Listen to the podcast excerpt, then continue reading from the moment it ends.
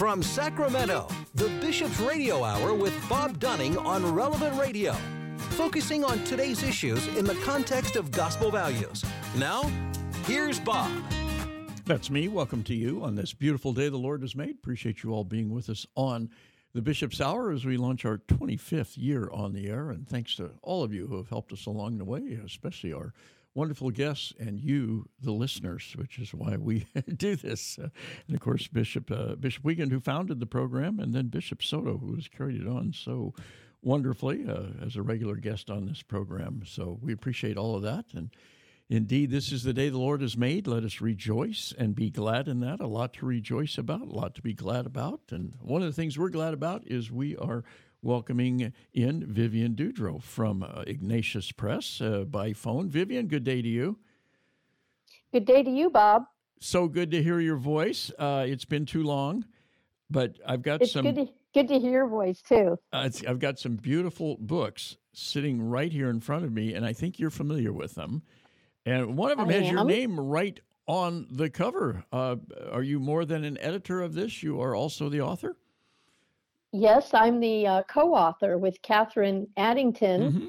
uh, who is a uh, postulant with the Daughters of St. Paul, and uh, she translated the diaries of Saint Raphael Ar- Arnaiz, uh, a Spanish 20th century Spanish Trappist monk who's been canonized a saint. And she, as she was translating these for Cistercian publications, she came across this episode and she sent it to us and said, Do you guys think this would make a great children's story? And we said, Yes, we do. And so she and I wrote it together, and what you have in your hands is the result. That's a beautiful result. And uh, it's called Brother Raphael and the Rainy Day Devils. See, uh, now as an editor, I'm, I'm looking at that and I'm going, Rainy Day Devils? Does it need a hyphen? Does it not need a hyphen?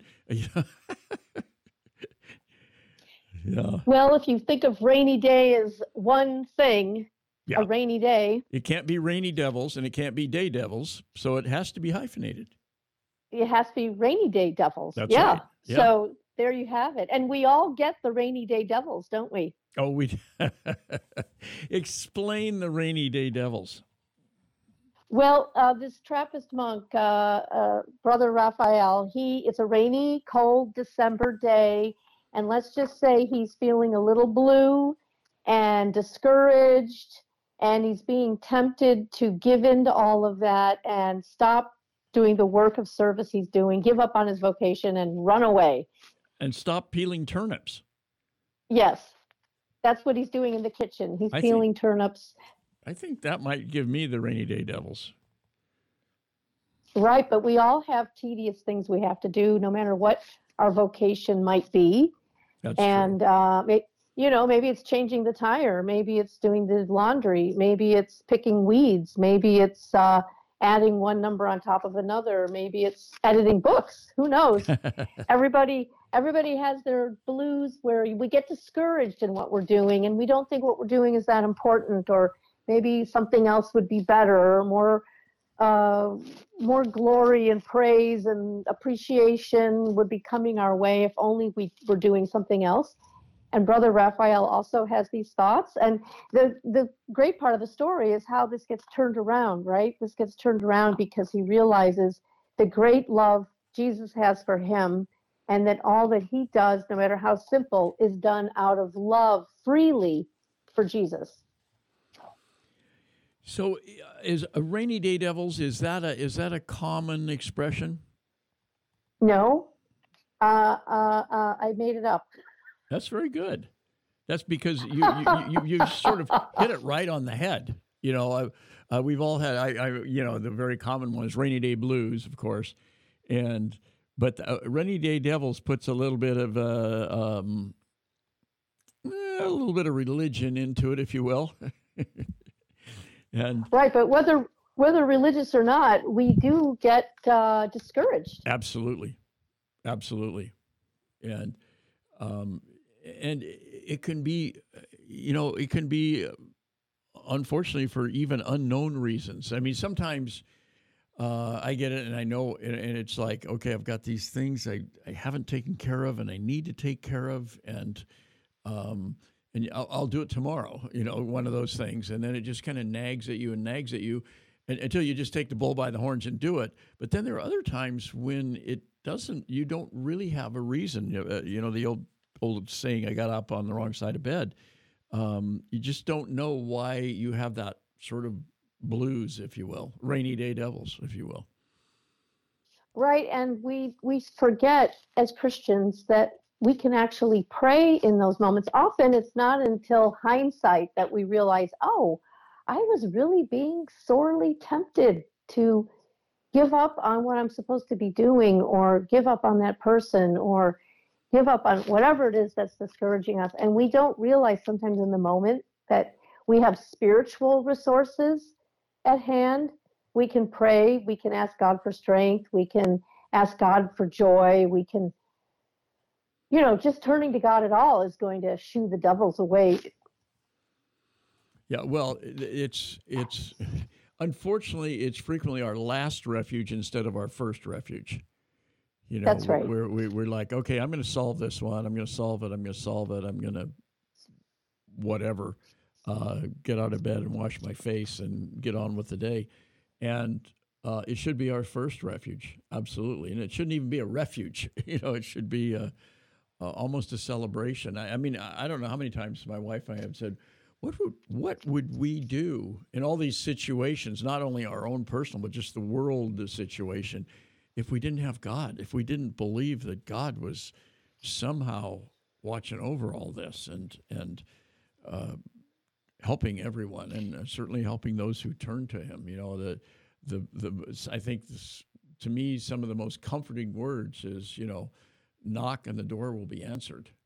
You know, ask and you shall receive. You know, or you shall be heard.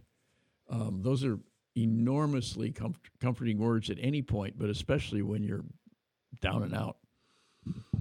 That's right. That's right. And then for uh, the the monk to realize that you know, he freely chose this vocation. Right. He freely he freely chose to to kind of quote unquote be in the situation that he's in. And sometimes we forget that, right? Some sometimes the, the discouragement that we're feeling is the feeling that we're somehow trapped or backed into a corner or and it's good to be reminded that you know we have freedom and we freely chose to do whatever it is we're doing hopefully out of love and uh, maybe you know maybe we chose it for other reasons, but hopefully the service that we do, we're cho- choosing freely to do out of love, and that really can turn things around in your mind yes. to why you're doing what you're doing. Yeah. Holding that towel and changing that baby's diaper and you know uh, mowing the lawn or whatever it is. You know, we're doing all these things for love. That's the source of joy. Yeah, even peeling turnips. Or peeling turnips. Yeah, I remember. Uh, well, I wasn't. I was not, but I remember my my brother when uh, who was a year older than I was, and he was in the in the military, and and he always said, you know, KP duty was that was the worst. It was peeling potatoes. That's just that's right. It's kind of the the cliche, I guess, of you know being a, a young recruit, eighteen years old, and going in the military, and you got KP duty. Um, so, uh, so uh, this is resonating with the uh, with the turnips, which we had as a child, and my sister was very good at kind of spreading them. That my my dad would bring home the turnips, and mom would make them into almost like mashed potatoes, you know.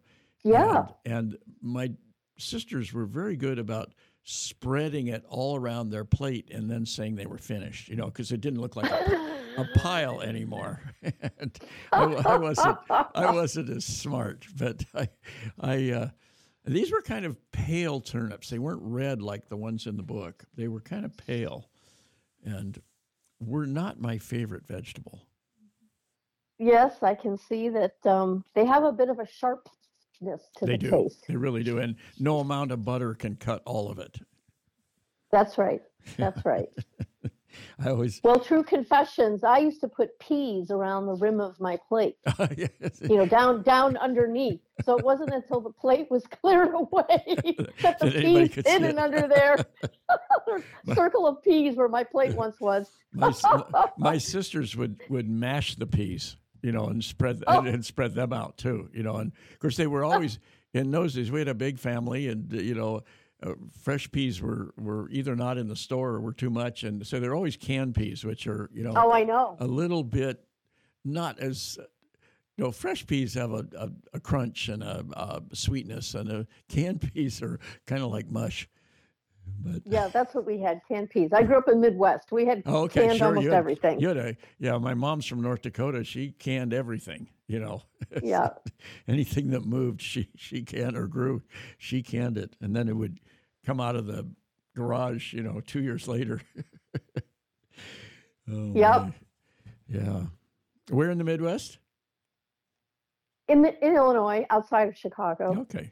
And you oh. know, in the wintertime, there were no fresh vegetables Absolutely to speak not. of in the stores. We are so blessed in California. The bounty of the oh. produce that we have here in San Francisco. I've seen tourists from other countries taking photographs of the produce section in the stores. Yeah. Oh, yeah, because and, they just can't believe it. And and now the grocery stores have gotten really smart, and and I mean they've they've almost glorified the produce. They they arrange it so beautifully, and you know the it's just it is it's it's uh, there's almost nothing that doesn't grow in California. I I actually was talking to somebody from the USDA one time, and I said.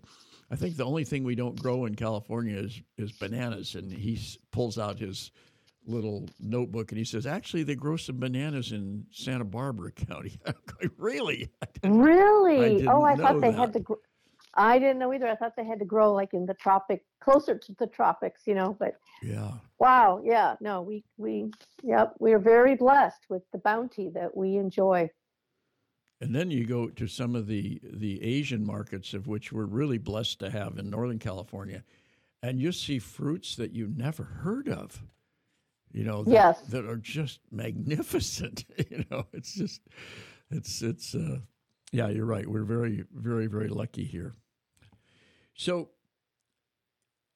how did how did you and your co-author get together on this? I'm really curious.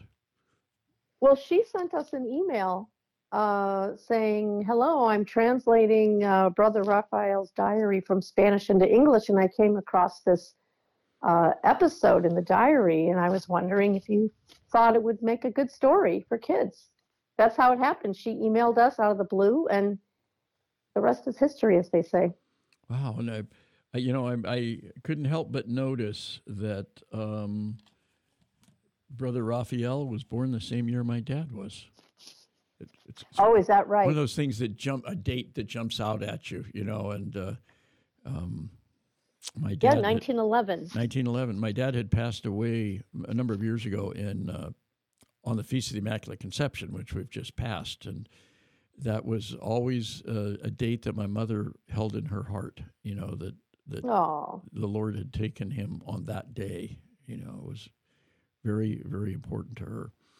That, but yeah, 1911.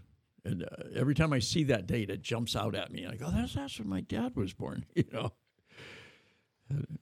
And, so uh, this is a 20th century saint. This Saint Raphael Arnaiz is a 20th century saint. We need 20th century saints, don't we? Well, I, I really think so. I, you know, you you read about so many. You know, I, I know the saints. We hold them up as examples, and that's why we we do the canonization and everything, and and uh, give us something to aspire to. But some of the stories are so breathtaking that I'm I feel. feel diminished. Like I don't, I don't know if I could ever be like that. You know, that's that's pretty pretty remarkable. But uh, and and I love it when we do get 20th century and uh, perhaps even uh, pretty soon some 21st century uh, saints that maybe we can relate to a little better and, relate to their lives a little better.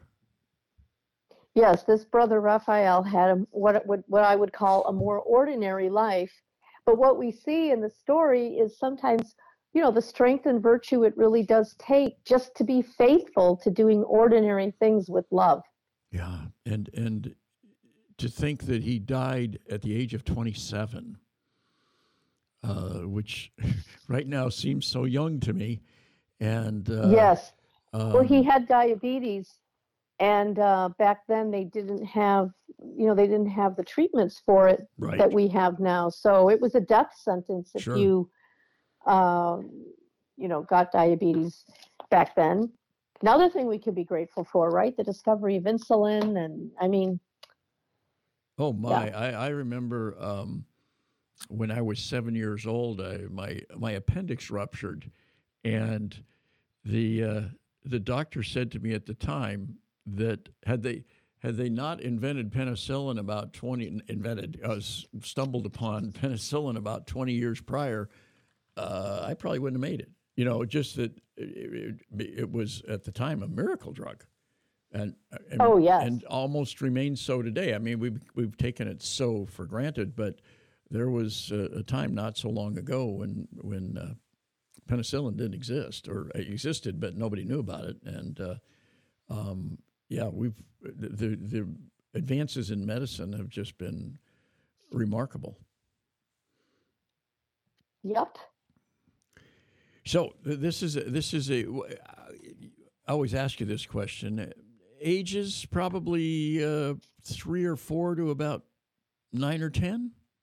Well, we're actually saying seven for this book. Uh-huh. But of course, if you have a precocious five year old or six year old, uh, you know, seven is the age of reason, right? But right. but kids uh, can can start entering, crossing that threshold into the age of reason before that age. But the child has to be old enough to understand that we have these interior battles, mm-hmm. you know, that we have these interior battles, and that for most of us, that's where temptation comes. It's the suggestion Oh, sure.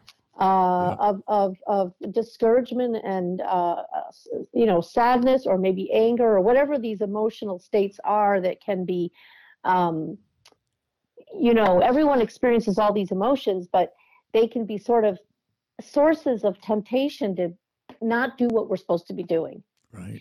And so, uh, you know, a child has to be a little bit aware of that um, reality in life. And so I would say maybe about five or six, the child starts to have that self awareness of things like sadness and um, discouragement and that sort of thing.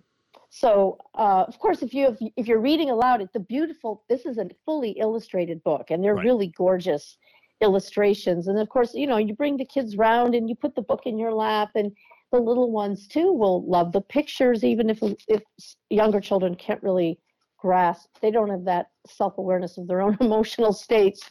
Uh, you know, but nevertheless, there's nothing in there that um, going to hurt them. It's just they might not be able to get it right. Yeah, it, it would help if they uh, also had experience with turnips. I think. Yeah. Or cold, think of all the cold, rainy days. I mean, we in California, there's another thing we're blessed with. We have such great weather, you know. But there are days when oh, kids sure. have to stay in stay indoors uh, because of the weather, or uh, you know, things were canceled, their soccer game or that outdoor birthday party they were going to go to or whatever. And now they've got the blues because they're stuck inside and can't go do what they thought they were going to do. And so, yeah, we all get rainy day devils. Yeah. So uh, let's talk about the the illustrations a little bit. Who who does the illustrations and and do do you as an author and an editor do you have a hand in the illustrations? And say, yeah, that doesn't look like Brother Raphael to me. Um, he should have a whatever. Well, well our our um, our partners with Magnificat, you know, Ignatius, we do their our children's books in partnership with Magnificat, right. and Magnificat is owned by a French parent company, and they they uh, the books we've been doing with them, we sort of leave it to them to find the illustrators now, I was both an editor and a co-author on this book, so Mhm. I saw the sketches from the very beginning, you know, and said, "Oh wow, these are amazing." And I did send them to Catherine Addington, the co-author, and she liked them too. So, you know, there's a consultation cooperation process that goes on, but I have to say, um, I implicitly trust what our Magnificat partners come up, you know, are going to come up with. Yeah, they, are pretty uh, talented. Uh, yeah, and they come up with a lot of fabulous people to illustrate the books that we do together. And so I've been pretty happy. I haven't had to say, no, get somebody else. Yeah, yeah. so yeah. take us through, if you would, um, sort of a start to finish on a book like this, from, from idea to a radio host holding it in his hands. Well, you know, someone has to have the idea. That's where it's got to start. And in this case, the person with the idea was Catherine Addington. Mm-hmm. Then there's the writing process. And uh, so I, I, I played a big hand in this more than an editor. I was definitely a co-writer. Mm-hmm. And then, then when that got finished, we sent it around to the acquisitions people, both at Magnificat and at Ignatius to get their approval to go forward and mm-hmm. then we mm-hmm. got an illustrator and then then it goes through the process of typesetting and and putting it all together in layout and then that gets proofed and when everything is a-ok it gets sent to a printer so does a book like this with you know the hardcover and all the great color and all the is it more costly to is it at the top of the scale of what's costly to produce Oh, for sure. Yes. Black and black and white versus four color, big price difference. Hardcover versus soft cover. Hardcover is more expensive. So yes, a, a, a four color book on on this is also uh, kind of a glossy, thick paper, right. not not your typical uh, book paper. You know, just novel or something like that is a thinner paper. Yes, at every just about at every point it's more costly to do a book like this. And uh, we fortunately we have some fabulous printers uh, in Europe. This one was done in Poland, hmm. And uh, sometimes you know foreign printers can do things more cost effectively than right. printers in North America. Well, in the, in the I mean the, the the the front cover and the back cover would survive bite marks from a young child as well. Oh yeah, these this is this is a high quality book, and and uh, it's gonna it's gonna hold up against you know just childhood abuse, you yeah. know, of kids yeah sitting on it and stepping on it and shoving it into the bookshelf, and you know it's it, it's going to survive uh, a good long while. That's a beautiful volume. I know. I always, when my kids were little, I just always that it was one of what as you described it it was just one of the great joys of of parenthood uh, was having a, a, young kid on your lap or next to you and uh, um, going through the pages and just seeing their wonder and their awe and and uh, their innocence come out if you would and uh, but the person that really liked to do it was my mom with the with her her grandkids you know she just she couldn't wait till we came by and uh, uh, she could read to the grandkids. Oh, I can't. I cannot emphasize reading aloud to children enough. It's yeah. just, it's just one of the most important things you do with your children because it helps them on so many levels. It first of all it helps their own language development right. and their own ability to read, and it then it also uh, helps the development of their imagination and development of the way they see the world because you're with them answering their questions and and uh, and then it's closeness and with with the child and now the child uh, sees you as a person that when the child has a question the child's going to go to mom or dad or even grandma or grandpa because there's all you've already cultivated this relationship where you talk about things you know mm-hmm. you read the story and you talk about it or even if you're just looking at pictures children will say what's that or why is that happening and you know and this opens up their minds to uh, to explore the world and with you as their guide you know before they go out into the world and start getting other viewpoints shall we say you're helping to mold them uh, uh, in, by reading aloud it's it's just wonderful yeah amen to that well i'm going to put that one down and i'm going to pick up and I, I know I know this character. We've we've had this character before, The Adventures of Loupio. Volume yes, seven, The Fire and Other Stories. Is that Is that a wolf with Loupio on the cover?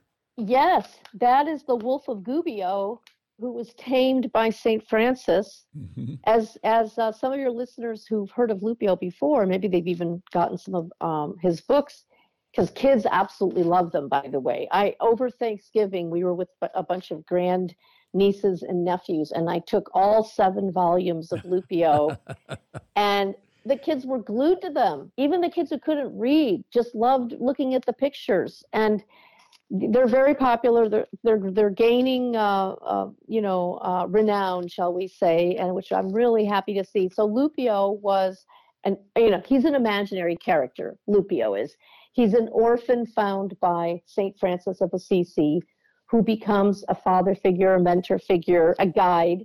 In every story, Saint Francis kind of makes an appearance at some point or another and all the stories, though, are super exciting. This is about a forest fire, and and uh, Loupio gets blamed for starting it, and he knows he's innocent, and he's trying to track down maybe who did light the fire accidentally, or maybe even on purpose. And so there's some sleuthing sleuthing going on, and all of the story Loupio stories have some element of danger, adventure, uh, maybe um, you know s- suspense and wondering what's going to happen. They're all exciting stories, but they're also uh, full of um, you know Christian wisdom about well, what do you do when you have an enemy? What do you do when someone has committed a crime? What what do you do about um, poverty or injustice or how do we care for the lepers and the sick and so on? Because this is in the course of St. Francis's life,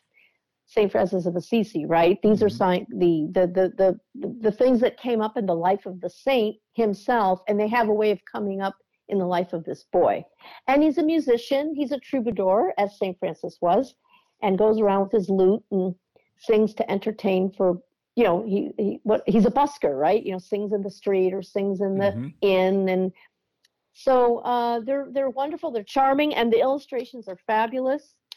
And they're comic books, but they're high quality comic books. You know, with a really firm binding and glossy paper, and they're they're just great. They're well, just the great. Book, I can't recommend them enough. Yeah, the comic book uh, style is certainly uh, well, it's appealing to just about every person on earth, I think, uh, because it's it's you, you just move quickly from one panel to the next, and you just you can't you, know it's as they say about novels, uh, it's a it's a page turner.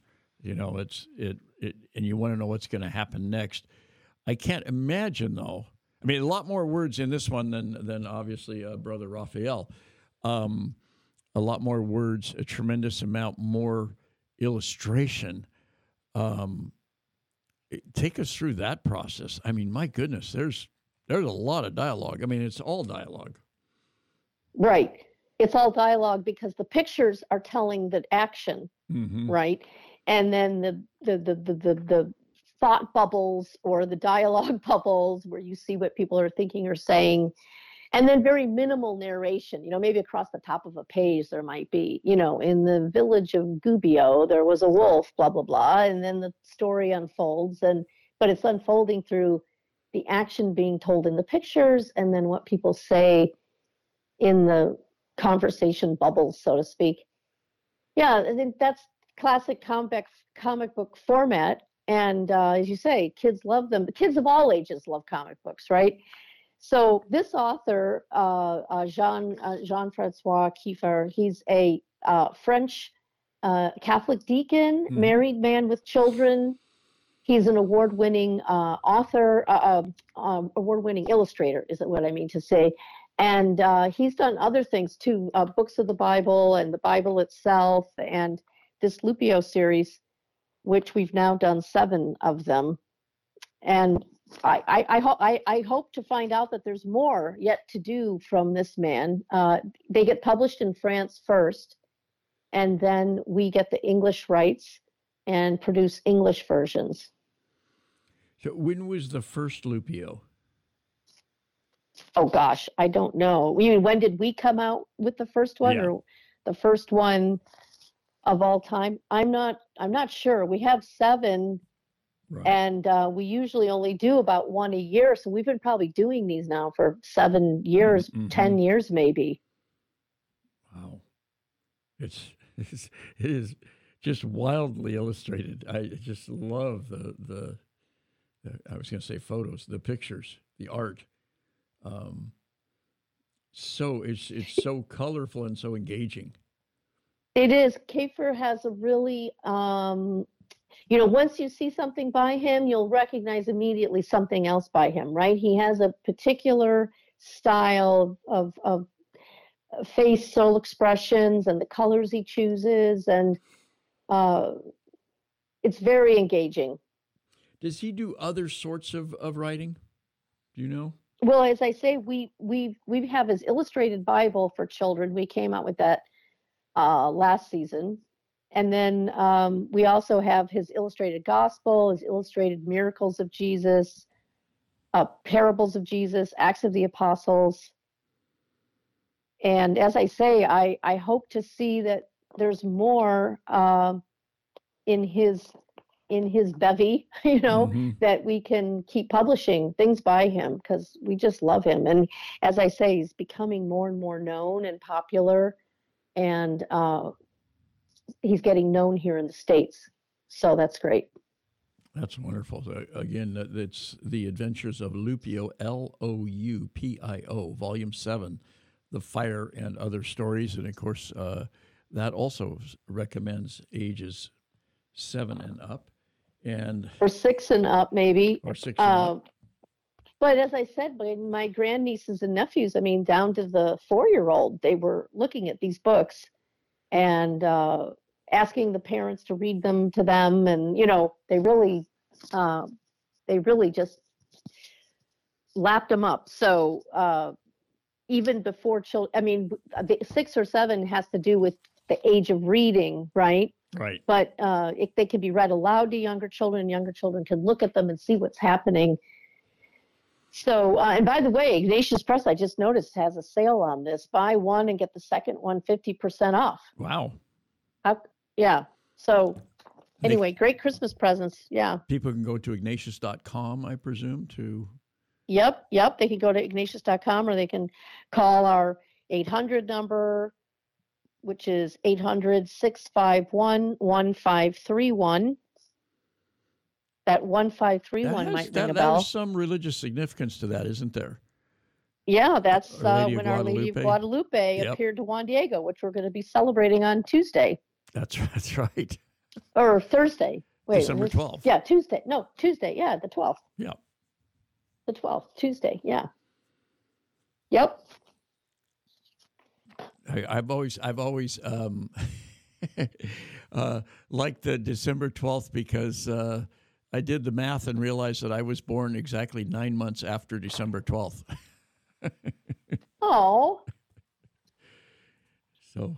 You and your dates, right? Yeah, oh, the, yeah. That's you know that's good. That's good for us to kind of be aware of these things that you know the the stars aligning. I mean, things happen for a reason. Uh, when things happen and when people are born and yeah, yeah, no, it it, it is. It's it's it's it's interesting because uh, my you never know. My, my my middle name is Jerome, and I never I had no idea where that came from. There was nobody in the family, and I don't know. They they were just throwing out names. My parents because we had a lot of kids, and it wasn't anything that ever kind of meant anything to me.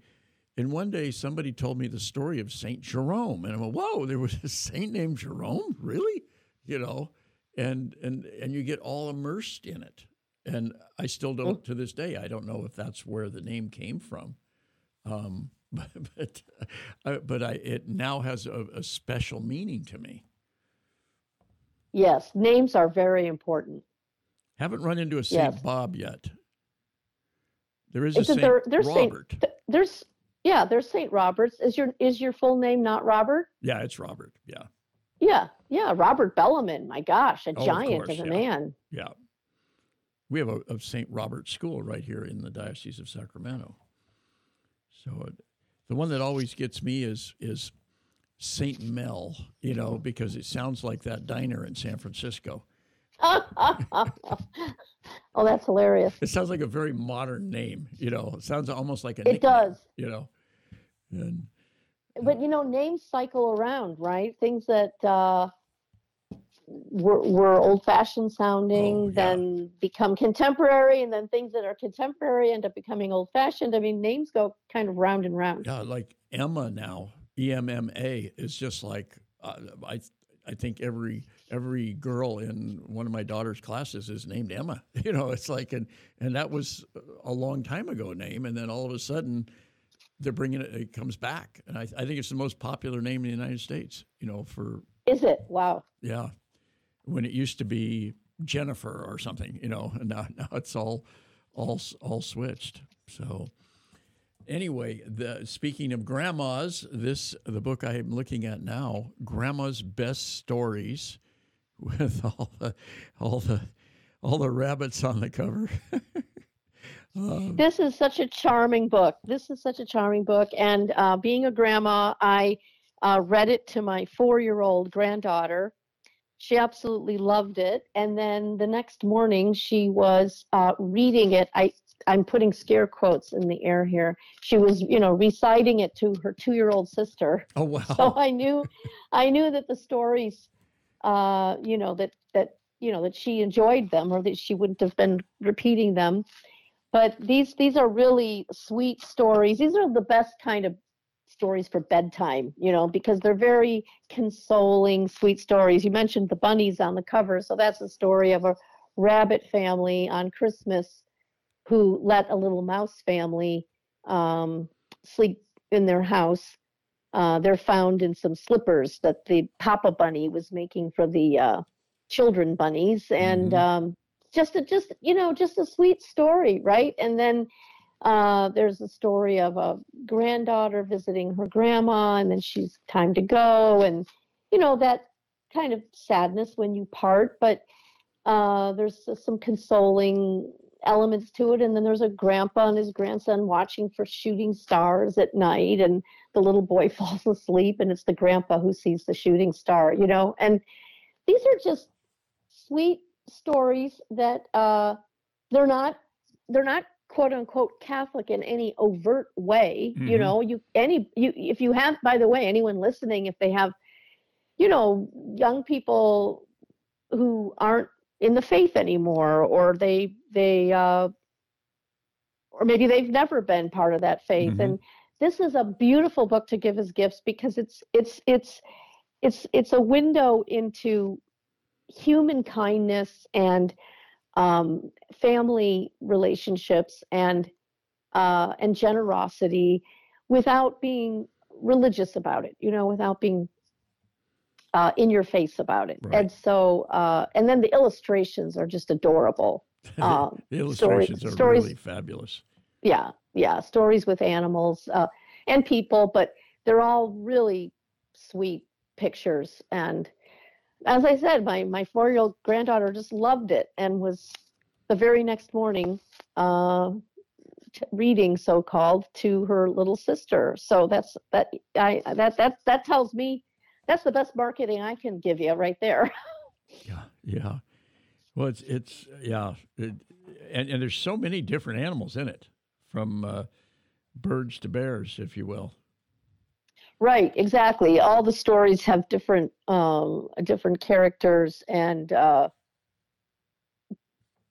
you know, like you said, there's a bear who finds birds in his mailbox when he comes out of hibernation, you know, and and uh and there's there's a deer who reads to the animals in the forest. He's the only one who knows how to read and um but then that inspires another little animal who wants to learn how to read. And so, you know, there's there's, there's stories like that. They're just they're they're just they're lovely and the pictures are so wonderful the, this is definitely one you can read to little ones you know without absolutely. Well, it- you know, in, in the very the very first uh, page, note to readers is just what we were talking about.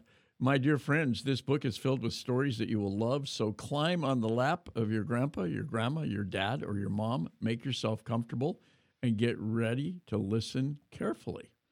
Yeah, just what we were talking about. I- I, Yes, am this is a intrigued great- by the uh, the giant who put the house on his back. That's that's that's very creative. I know. I you know it kind of reminded me a giant who has to learn uh, generosity. There's an old Oscar Wilde story about a giant, uh, the selfish giant, I think mm-hmm. it was mm-hmm. called.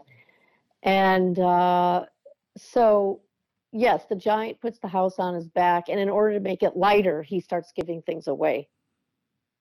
Mm-hmm. And um, yeah, well, you know, detachment is something that uh, we're supposed to also learn in life. Right. Uh, and and uh, and generosity and detachment go together, right? When you're holding through things too tightly, you really don't want to give them away. Yeah. And that's what this giant learns. And uh, yeah, it's clever, right? I mean, that's a, that's an attention grabber right there. A giant walking around with his house on his back. no, it's like like uh, the, the first question is, why is he doing that? You know, it could be the cost of housing in California. Yeah, could be. Yeah, he's uh, he's he's migrating. I remember once uh, a uh, uh, there was a, a, a, job candidate who had come out to California to my hometown. He was a he was a a, uh, a football coach and uh, had been offered a job at the at the, the, university in the town where I live and and uh, he contacted me because I was working for the newspaper and said, "Would you show me around town?" And I said, "Sure." Would you show me and my wife around town? And I said, "Sure." And we went around town, and uh, this was a few years ago, and and he said, "So, well, what would that house cost?" And I kind of had an idea, you know, and I t- told him, and I, he it was like he was from Minnesota, from rural Minnesota, you know, and he said, "Really? Oh my gosh!" You know, it was just breathtaking to him how how expensive it was, and and finally he said, "Well, we could just move our house out here from Minnesota," you know, and I said, "Well, it's actually."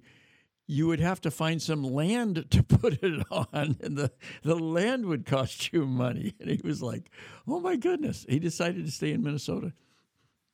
Yes. Yes. So uh, the wonderful weather, the, the bounty, and all the, the, the, coasts and the beauty, the natural beauty, it comes with a price tag for it sure does. in California. Yep. Yep. And even though uh, we're looking at, you know, softening market conditions here, um, it's still just it's always been costly to live in California. It just has. Yeah, so, and, and, so and um, much worse really in the in the Bay Area than it is here in the in the Sacramento area. Oh, but, oh yeah. But even oh, here, yeah. everything is skyrocketing from from from where it was. It's uh, yeah, yeah. Well, that's inflation for you, and yep. um, yep, that's inflation, and uh, that's what you get when you get cheap money and uh, and then there's supply and demand because there's more demand than there is supply. So you put inflation together with supply and demand, and what do you have? Yeah. Skyrocketing real estate.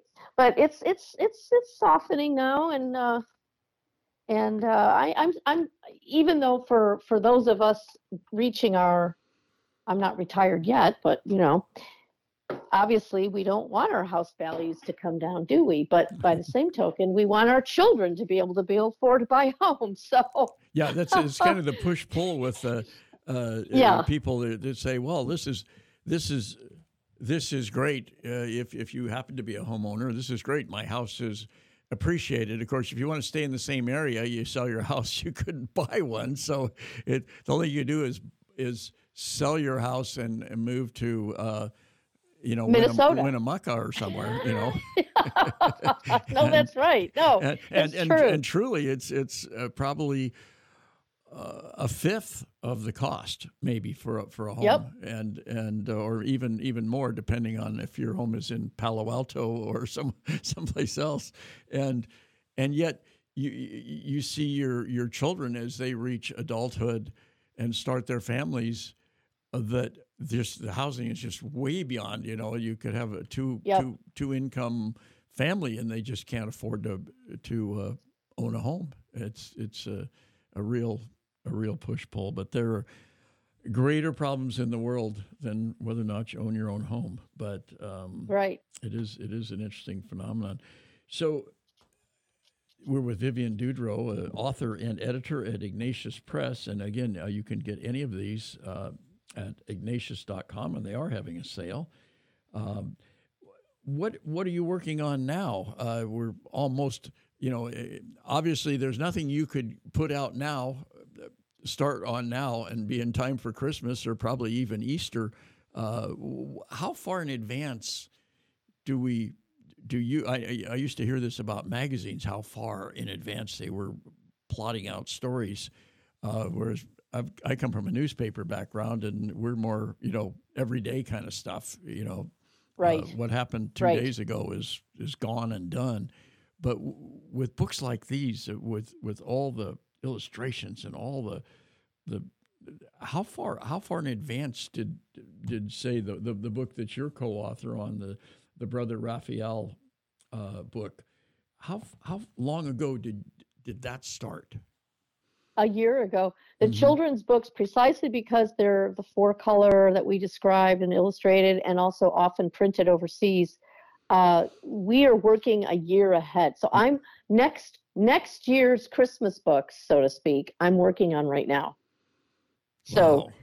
I'm a full year, yeah. Uh, and so how do how do you schedule. Des- how do you decide? And I know it's not your decision, but how does anybody decide what's going to be the initial press run? What's going to be? Is it an estimate? And and and if it's too little, what do you do? And if it's too much, what do you do? Well, if it's too little, uh, you quickly reprint more. Mm-hmm and um, and so the, the the marketing department is the one that decides the print runs and right. the costing of books, the pricing of the books, and so on.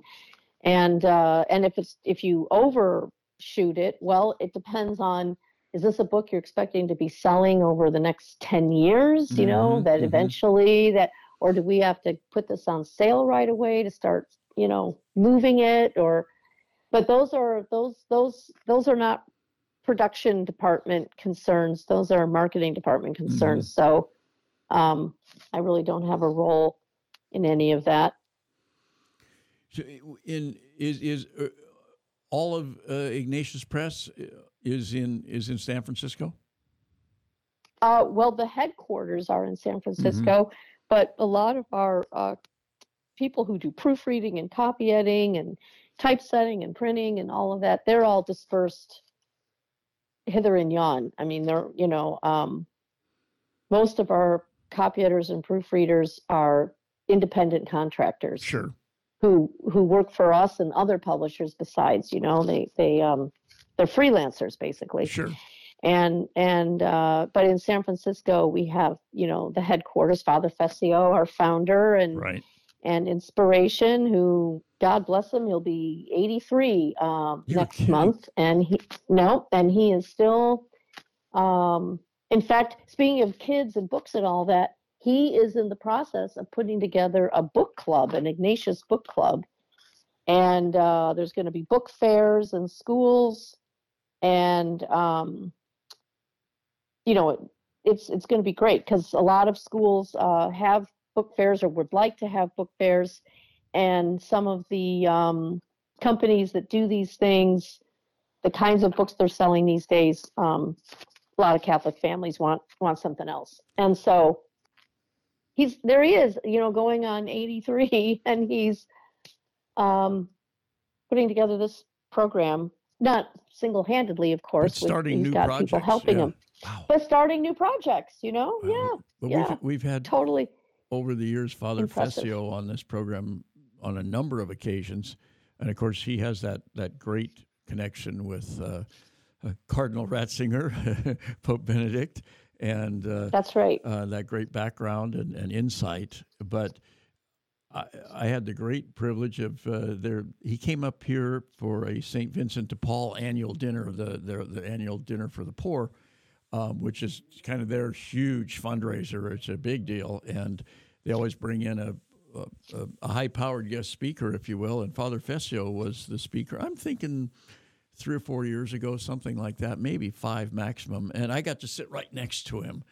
And oh, and, oh my goodness, uh, you just and, and and he's so engaging and he's so willing to talk to you and and uh, and it was just and of course he brought the house down with his stories and uh, his insight and his wisdom and all that.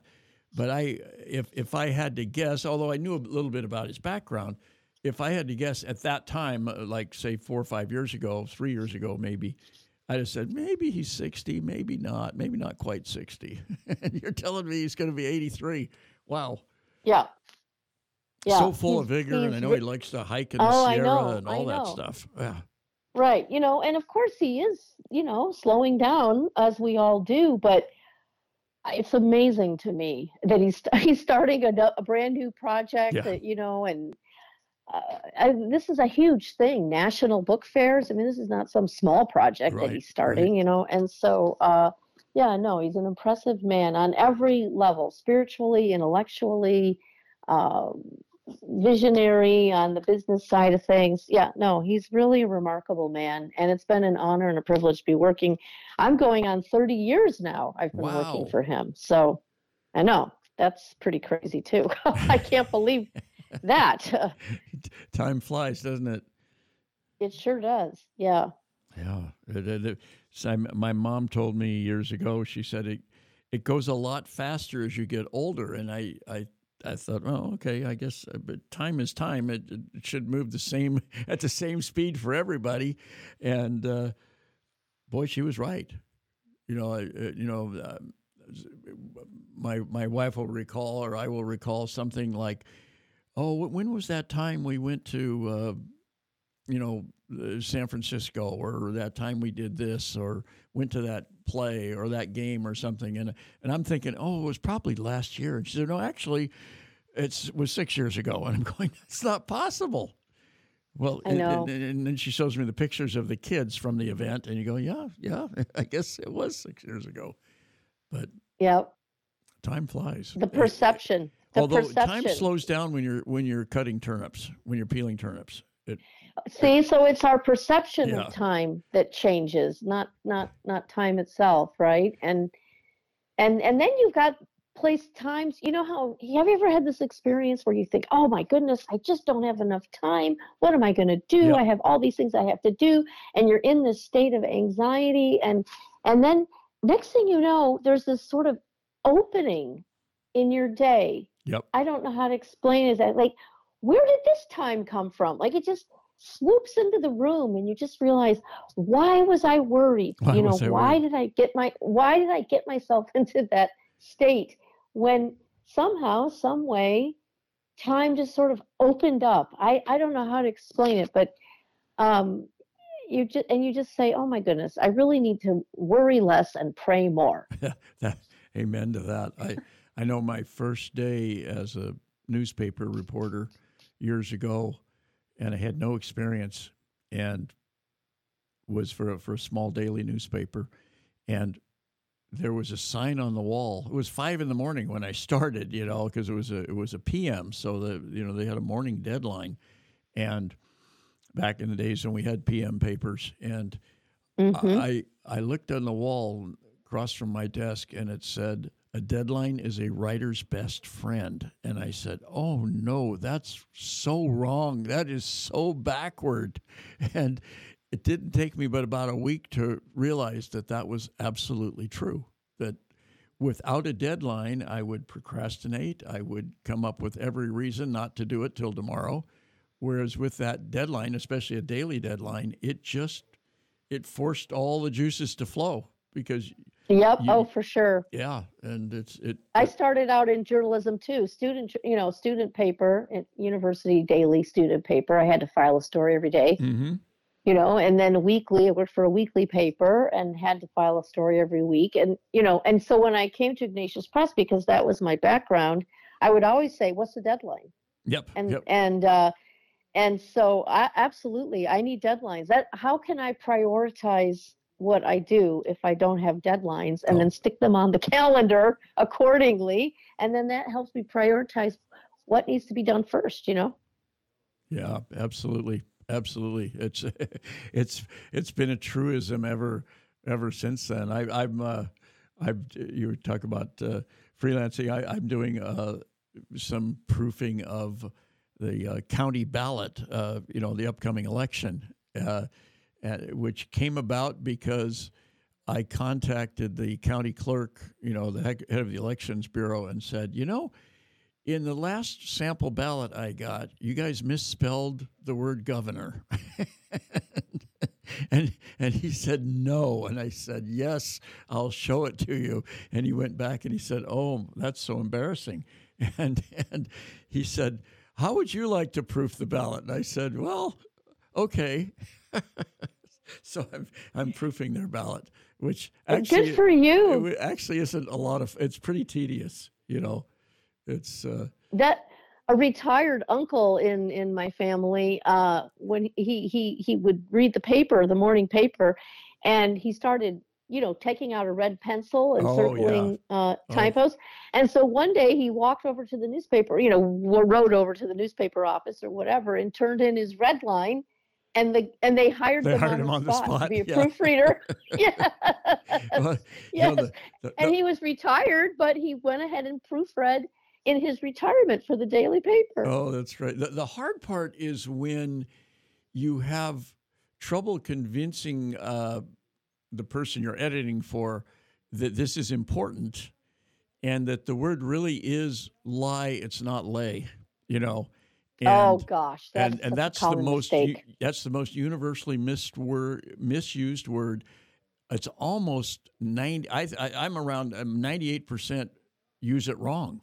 I'm, and I'm not sure right. why. It's because when people train their dogs, they tell the dog to lay down. Lay, go lay down. Yeah. I always, yeah, it's I, go lie down. I always tell my kids, I said, here's the rule to remember. The only thing that can lay on a beach is a chicken.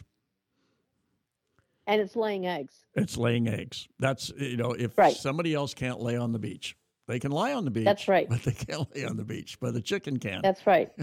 Because you have to lay an egg. That's right. Or you you have to lay down something, right? Yes. If you think yeah, of it, it, you know, put down it, in there, you yeah, know, uh, like when a, I lay hear, down a blanket. Yeah, if somebody says, "I oh, there was a song when I lay down something," and I'm thinking of this person with with down, you know, feathers, you know, laying it, and yep. oh, yeah, but affect, effect, lay, lie. There's a lot of those out there.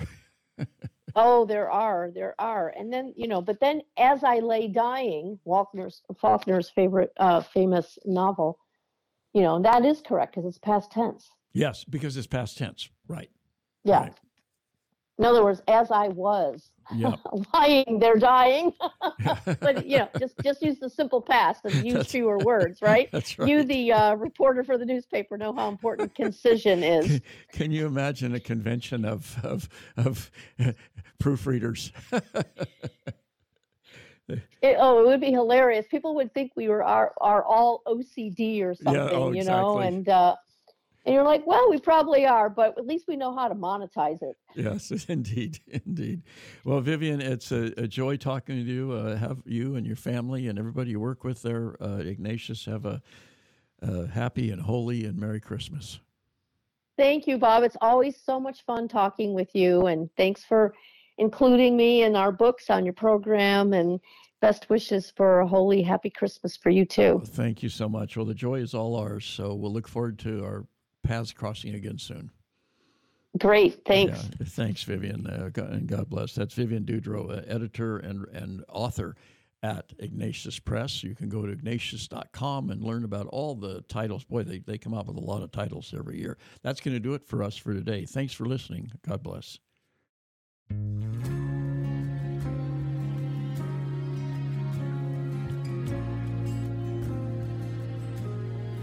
I feel